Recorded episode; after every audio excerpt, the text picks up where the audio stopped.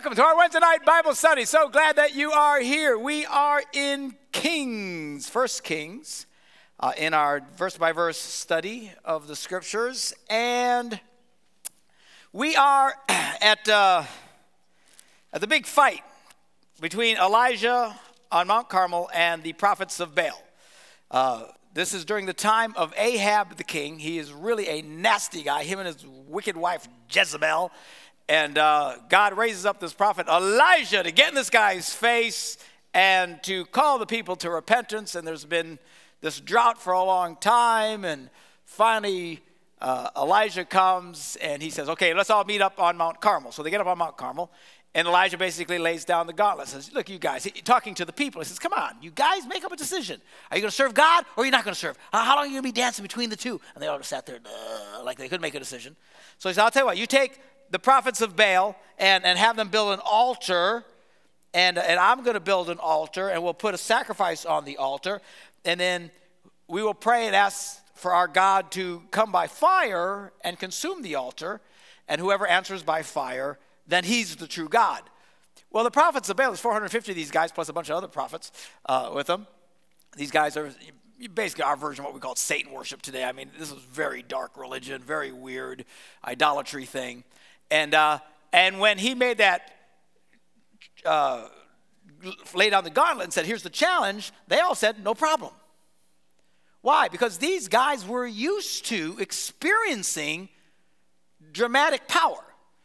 You know, a lot of times people say, well, they just think that uh, these guys were just good at, at magic and stuff like that. And that may have been true in terms of being able to confuse and deceive people and stuff. But make no mistake, these guys knew what it was to tap into the dark arts and to satanic power. You remember when Moses threw down his uh, staff and it turned into a snake? You know, did the false prophets freak out? Well, they do. Same thing. Same thing, of course, then his ate the other ones. which is pretty cool, you know. And uh, and uh, you know a few other things that he did, they also did. Well, God's power just kept coming bigger and bigger, and these guys couldn't keep up anymore. Like, wow, what is going on here? But make no mistake, there is a power out there. You don't want to get into this power. It is a destructive power, but it, it allows people to feel powerful and to, uh, when these satanic powers would come, that uh, you know people would fear, and it gave those in charge and these prophets great esteem, and, and I'm sure they just they weren't the nicest people in the world. I'm sure they didn't use this to minister to people. They did it to scare the willies out of people. So anyway, he says, Come on, let's do it. And they said, No problem. So they start coming around the altar and they're boogieing around the altar. Come on, Baal, sack it to me, Baal, come on, Baal. And all day long, and remember, Elijah starts making fun of them, you know, like, la, la, la, la, la, you know, yell louder, maybe he's going potty, come on. All right? So he's egging him on. And finally, after all day, these guys, and they're cutting themselves and they're ritual, they're bleeding all over the place. These guys were serious. They were messing around. But nothing happened. Why? Well, it's one thing for Satan to show up in a vacuum. When, when the presence of God is around, he runs. Hallelujah. People are, you know, I'm telling you, the beautiful thing about getting in the presence of God makes the devil very uncomfortable. So, anyway, then it's Elijah's turn. So the first thing he does is tells these guys to build a big trench around his altar. So they do it. And then he says, pour a whole bunch of buckets of water on there. Well, again, I mean, come on. You're wanting fire to show up. Water is probably not a good plan. But he says, do it. And then we read in verse 34, chapter 18, he tells them, do it again. And they did it again. And he says, do it a third time. And they did it a third time. The water ran down the altar and even filled the trench. Well, at the time of the sacrifice, the prophet Elijah stepped forward and prayed, O Lord, God of Abraham, Isaac, and Israel, let it be known today that you are God in Israel, and that I am your servant, and I've done all these things at your command. Answer me, O Lord, answer me, so these people will know that you, O Lord, are God, and that you are turning their hearts back again. Now, I can't help but think that these other prophets, they were, you know, they were able to do some things. It wouldn't surprise me if all of a sudden they were expecting some kind of a spontaneous combustion, you know, within the wood or something like that and kind of just start flaming up and ooh, and then the big fire comes and stuff like that. So I'm sure these guys were probably waiting, okay, now what's going to happen? It's going to be hard because he's got everything soaked in with water. How are you going to get this spontaneous combustion? I don't think they were expecting like a yo mama butt kicking fire to show up. Okay? But that's exactly what happens. It says, Then the fire of the Lord fell, boom, and burned up the sacrifice. It burned up the wood, it burned up the rocks. That's one hot tamale. tamale. You know what I'm saying? When the rocks are burning, that's hot. Okay? And then the dirt is it, and then licks up all the water in the trench. I mean, this thing just comes down and consumes the whole thing with this just massive pillar of fire, whoom, and just eliminates everything. And then there's just, you know, smoke. It would get my attention. I don't know about y'all, but that would like, Hoochie Mama, wow. And then all of a sudden, the people saw this and they fell prostrate and cried, Hoochie Mama, the Lord, He is God. The Lord, He is God. Oh, yeah, now they're praising God. Now suddenly they got religion. You know what I'm saying? God shows up, something happens. Oh, yeah, yeah. Oh, God. Oh, God. Oh, God. Oh, God. You know, a lot of people like this. You know, when they get in trouble, it's amazing how much religion they get. Are you hearing me? You know, somebody, oh, oh God, please, God, please, God, please, God. You know, they're real quick to turn to God when there's trouble or something real dramatic happens, and all of a sudden they're, oh, yeah. Well, these guys see this, and now they're worshiping God. Well, it's kind of a neat moment. The people finally they choose God, they choose the Lord. Things are good, right? Woohoo! So then Elijah commanded them, seize the prophets of Baal, don't let anyone get away. So they grab all these guys. And Elijah had them brought down to the Kishon Valley and slaughtered there. Ugh. Just killed a whole lot of them. And then Elijah says to Ahab, Now this is fascinating. Who is the really wicked guy here? Ahab and his wife Jezebel. And he grabs all these prophets. He's got total control. Everybody's paying attention. I mean, at this point, they, you know, Elijah should run for president at this point, man. Everybody's like, wow, look what he just did. He slaughters all these guys, and then he comes to Ahab. You're coming to Ahab? How come you didn't kill Ahab? I think if it's me, we're going to have an Ahab bonfire. You know what I'm saying? Start with the troublemaker. But have to understand, it's, it's interesting because we see this over and over again. There is a degree, often an intense degree. We saw this in David. Remember how much he respected Saul. He wouldn't even dream of attacking his spiritual leader, the one, the guy, the one that God had anointed. Talk about a, a, concept of spiritual authority. I mean, we don't have anything like that today. You know, pastors are just idiots. You flip them like boogers. You don't care. You know, if they make you mad, who cares? What? Totally dis, totally disrespect. You know, uh, actually, actually, you know, I've been, one of the things I've been trying to teach so much uh, as I travel around the country, you know, this whole idea about family, you know, about women submitting to husbands. You know what I'm saying? And everybody just struggles. What about a woman who should submit? But it says she should submit. So, and I'm saying, come on, the Bible doesn't say a woman has to tolerate any kind of nonsense a man throws at him. Oh, but it says she should submit. It says she should submit. Then I've used every analogy I can think of. Finally, I found one the other day, about a week ago, that works for me. Because everybody seems to understand it. I said, You're pastor. You're pastor. The Bible says you should submit to your pastor, does it not? It says, Obey those who have rule over you, submit to those that are in authority. But if you got a pastor who's acting up, you just put up with his nonsense? Everybody gets that. Nah, throw him out. I mean, it's kind of sad that that, that part they get. Nowhere in the Bible does it assume that a church has to put, if I'm out there committing adultery, stealing money, all kinds of stuff, you don't have to keep putting up with my nonsense. Somebody say amen. amen. Finally, they get it. Oh, I get it now. Because the Bible says specifically you should submit to these men. Well, not when you go over the line. It's the same in a home. A woman is not obligated, scripture, for to submit to a man who treats her like garbage. Somebody say amen. It's not what the Bible says for crying out loud. And sadly, pastors, you know, it's easy to diss those guys. Seriously, it's the one analogy. Diss the pastor. Oh, yeah, I'm into that. Throw him out. No problem there. But these guys, even with some of the most wicked leaders imaginable, would not treat them disrespectfully. Wow, if we could just get a piece of that today, what a difference that might make. Anyway, Elijah says to Ahab, again, I'd have toasted Ahab, but Elijah left him alone. And he tells Ahab, listen, you better go get something to eat, drink, run by Mickey D's there or something, because there is the sound of a heavy rain. In other words, he's warning him, you better get down from this mountain because rain's coming. Now, there has been no rain for what, three, three and a half years? And he says, You better get down because I hear a heavy rain. Anybody else hear that rain, you think? No. Look around. There's, there's nothing, there's not a cloud in the sky. It's hot, it's parched. Three years plus it's been like this. And now you hear, you know, maybe you're delusional. Maybe you're hallucinating. You hear. What do you mean hear? But he was speaking prophetically. See, oftentimes the Bible says God calls things that are as though, God calls those things that are, are not as though they are. Does that make sense? He says that which is not, he says it is.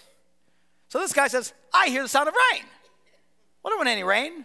Well, he's about to hear rain. It's just the way God, God's way of looking at things is different than ours. That's why Jesus said, when you pray, believe you've already received it, then you'll get it. Huh? You know, I'll believe it when I receive it, when I get it. Right? But you got to believe it before, you believe it like, I, man, I know I've got it. Have you got it? Yeah, I got it. Have you really got it? Well, no, but I've got it. I mean, is this is hard for people to relate to. Faith can be a little confusing. Somebody say amen. Faith can be really confusing. It'll mess with you. And you got to grow in faith. It's not, you know, if you can't figure that out right today, don't panic. You know, you got to grow in your faith. But it's an interesting thing. God calls those things that are not as though they are. He says, hey, man, you better run because I hear a lot of rain. Well, so Ahab went off to eat and drink. Well, obviously, the guy just called down fire from heaven. I think I'd listen to him too. So he goes off the, well, um, Elijah now climbs to the top of, of Mount Carmel. And he bent down to the ground and put his face between his knees. And he's sitting there with his face between his knees. I don't know, can I even do that? I don't bend that much anymore. face between knees. Pretend I got knees way up here. Oh, good Lord. Need to listen less of this. More of that. Face between his knees. And there he is, just with his face down. And he says to the servant, Go look toward the sea. And the servant goes and he looks. Because he just said he hears the sound of rushing rain, right? So the servant's going he's looking, he says, comes back, he says, there's nothing there. And seven times, Elijah says, Go back and look. nothing there. Comes back to him. Go look again. Back and forth. Three, four, five, six. Hello? What part of there ain't nothing there do you not get? Elijah didn't even, he was just focused. He's just focused. Go back and look again. And the seventh time, the servant comes back and says, Well, there's a cloud out there about the size of a guy's hand out over the sea, just a little whisper of a nothing. Elijah said, You better go tell Ahab. Hitch up your giddy up, Jack. You better get out of here before the rain stops you. Now, if I'm the servant, I'm thinking, hello.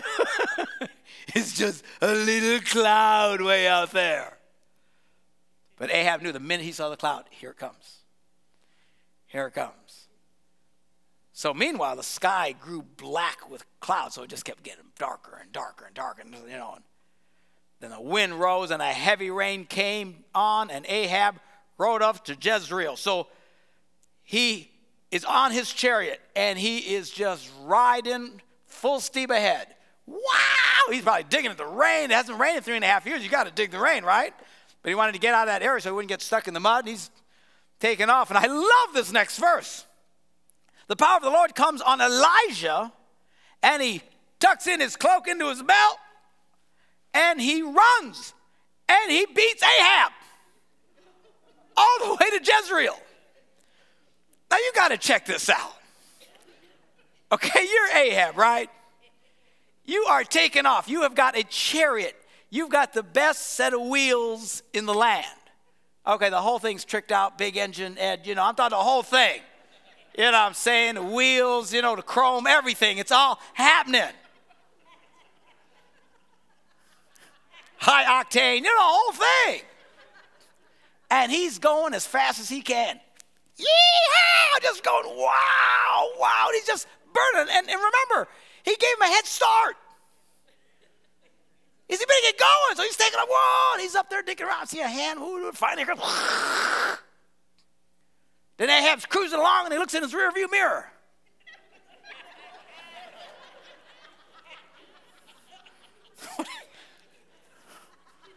what is that? He's getting closer. What is that? It's Elijah running like crazy. Wow! And he passes the guy. Wow! Going, you're like, whoa! Is that cool or what? He be, you know, I don't know. Spirit of God hits you, man. You can do stuff nobody can do. You know what I'm saying? That's why it's called supernatural. It's not just natural. Ahab was natural with the tricked out car and the carburetors and the, you know, the cool stuff. He's cruising. That's the natural. But when God comes, you start to be supernatural. Starts doing stuff you cannot do. I'll tell you, you let the power of God come into your life. He'll help you do stuff you can't do. Well, Pastor, I just can't do it. Good, you're the perfect person. Why? Because God isn't looking for people who could do it. He's looking for people who yield to Him to empower them to be able to do it. It's called being super natural. Wow.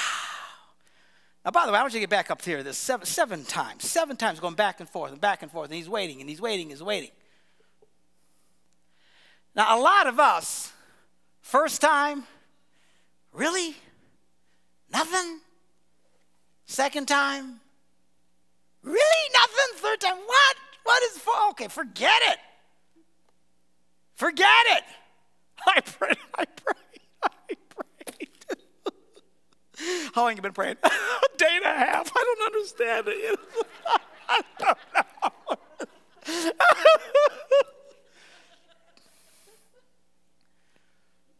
Just sat there with his face between his knees saying, Go look again. Go look again. You know, faith is an interesting thing. I've said this to you before, I'll say it to you many times. There is a fine line between faith and stupid. There is. At what point is this guy just being an idiot, waiting around, sending this guy back and forth? You know?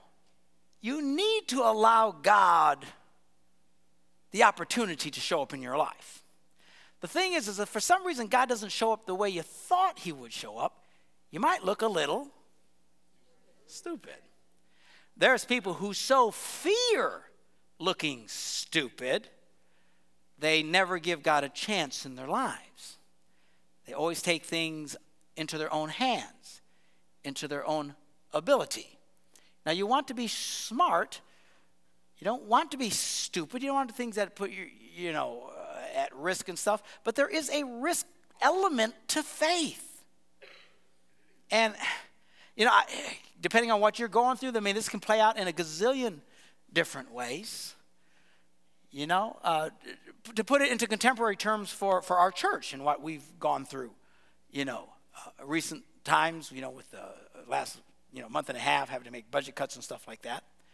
Uh, one of the attacks that I've gotten, and by the way, you should see my office is full of cards and letters, and my inbox is full of cards of, of people like you who have done nothing but say, I am with you. We're trusting God. We're believing God. This is going to be fabulous. So,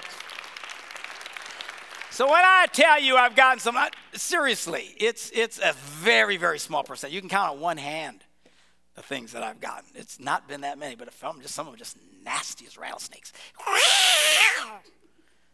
And one of the knocks I got I said, why did you, why did, why did you wait till now? If you knew we were going to be running a bunch, why did you wait till now before you start dealing with the problem? It's called faith.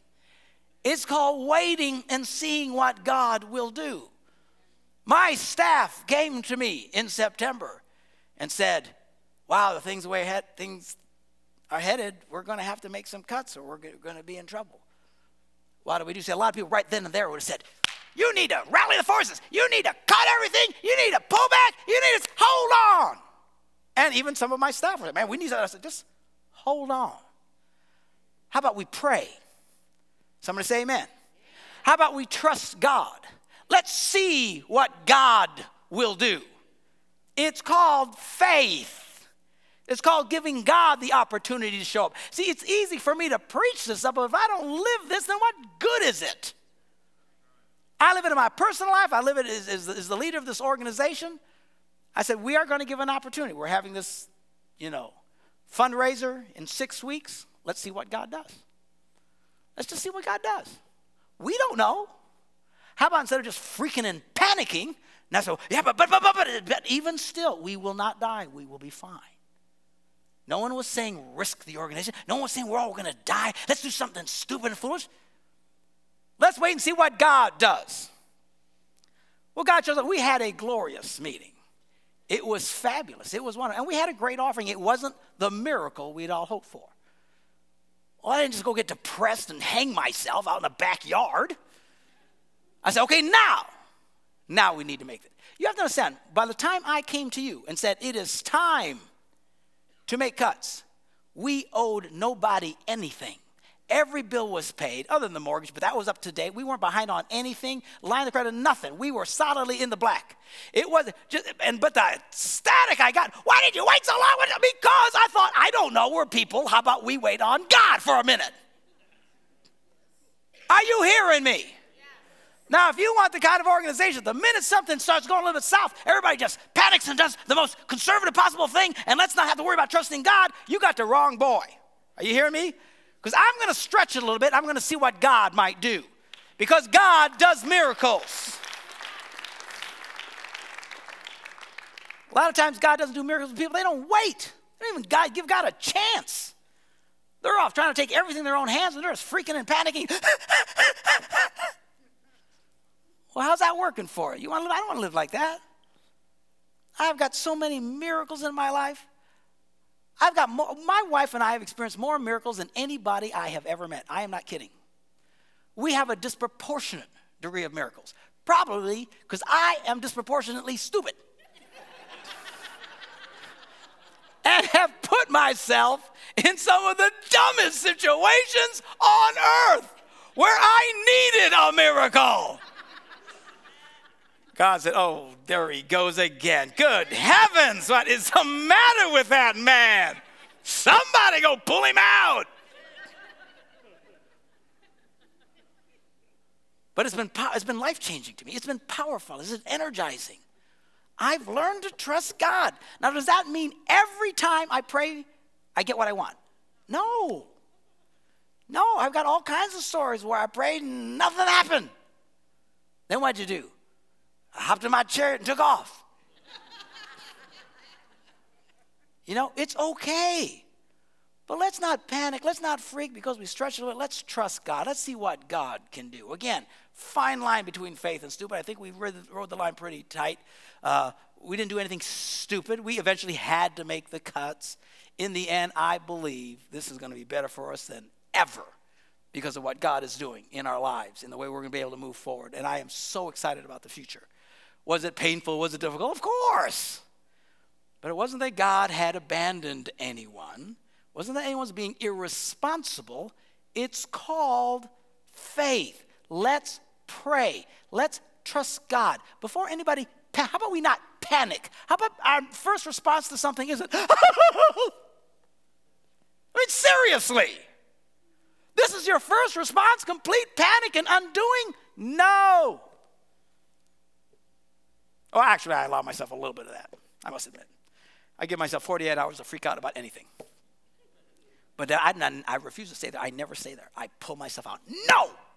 I will not panic. I will not be afraid. I will not go out. If I'm going to die, I'm dying with a smile on my face. Hallelujah. I'm going to trust God. Well, Pastor, what if you die? Well, you better trust God if you're dying. Mean, seriously, do you want to be caught dead not trusting God? That's not good. Well, can you guarantee? No, you can't guarantee anything. You know what God is doing? Things, uh, oftentimes He does things that are a mystery and things look different, and then later you find out, oh, that's why. Ever have that in your life? Ever have that in your life? When all of a sudden something didn't go the way it was, and then all of a sudden you go, whoa, hallelujah, thank God God didn't answer my prayer. Some of you can think of that as the first person you dated. thank God God didn't answer that prayer. God turned out to be a lunatic. At the time you might have been heartbroken, you know what? God knows better. Somebody say amen. amen. Don't freak out. You got to keep going back. Go back. Give it a little bit of time. Now, if he'd hit seven times, still nothing, you know, I'd have gotten down from the mountain. It's all right. People cry, why are we up that mountain so long? What's? You wasted time. You're up there for seven. Why do you keep rocking him back and forth? You're wasting his time, friend. Why are you doing that? It's called waiting on God. Hallelujah. Anyway, verse 1 of chapter 19. Now Ahab told Jezebel everything Elijah had done. Remember Jezebel, she's a real sweetheart. She's a nasty, nasty lady. So he comes back and says how Elijah had done this and he had called down the power of God and, and people were down worshiping and, and the rain has come and it's filled water. Life is coming back to the land and he killed all the prophets with the sword. What's Jezebel's response? She sends a messenger to Elijah and says, May the gods deal with me, be it ever so severely, if by this time tomorrow I do not make your life like one of them. In other words, I am going to kill you. I am going to kill you. Now, I find it fascinating. I mean, this woman's really nasty. You would think everybody would be praising God, right? Power of God shows up, people are worshiping, things, a great water shows up, God's doing miracles. Some people just stay in a nasty place no matter what happens. Nasty, they can't see anything. This woman was one wicked woman. So she sends a messenger to tell Elijah, I'm going to kill you. Now, why bother? Why not just show up and kill him? Right? I mean, if I'm going to kill you, which I won't do, but if I'm going to kill you, I probably am not going to let you know in advance so you can get away. I'm just going to show up and, hi, kill you. Again, I'm not going to do that. why doesn't she just show up? I, will tell you why, because the devil loves to mess with your head. He loves to mess with your head. And if he can mess with your head and get you to lose faith, see, she probably knew you can't show up with this prophet. This prophet, man, this guy, and whatever he says, just boom, stuff happens. I'm not going to go mess with this guy. But if I can fill him with fear, discouragement, rob him of his confidence, now I got him, you see. A lot of you guys spend tons of time worrying about things that will never happen to you. Some of you spend unbelievable hours and hours, hours worrying about things that never ever took place. Satan is filling your head with fear and paranoia and stuff. Why? So it can sap you of your spiritual strength and can show up and make your life a living hell. He's got to mess with your head first, pull you out of a place of faith. Did it work with Elijah? Yeah, it did. Verse 3, check this out. Elijah was afraid, ran for his life. When he came to Beersheba in Judah, he left a servant there while he himself went a day's journey into the desert. He came to a broom tree. He sat down under it and prayed that he might die. I have had enough, Lord. He said, Take my life. I'm no better than my ancestors. And he lay down under the tree and fell asleep. Here is a man so full of the power of God, seeing experiencing miracles that you and I had paid big money to see. Just did stuff like, wow, ran, outran a chariot all the way back to town. But Jezebel got into his head, see. And what happens? He's depressed. He goes back, he's running away, sits under a tree, and prays, God, I just want to die. How do you go from the glory of Mount Carmel to wishing you were dead? You let Jezebel mess with your head. We'll talk more about this when we continue next week.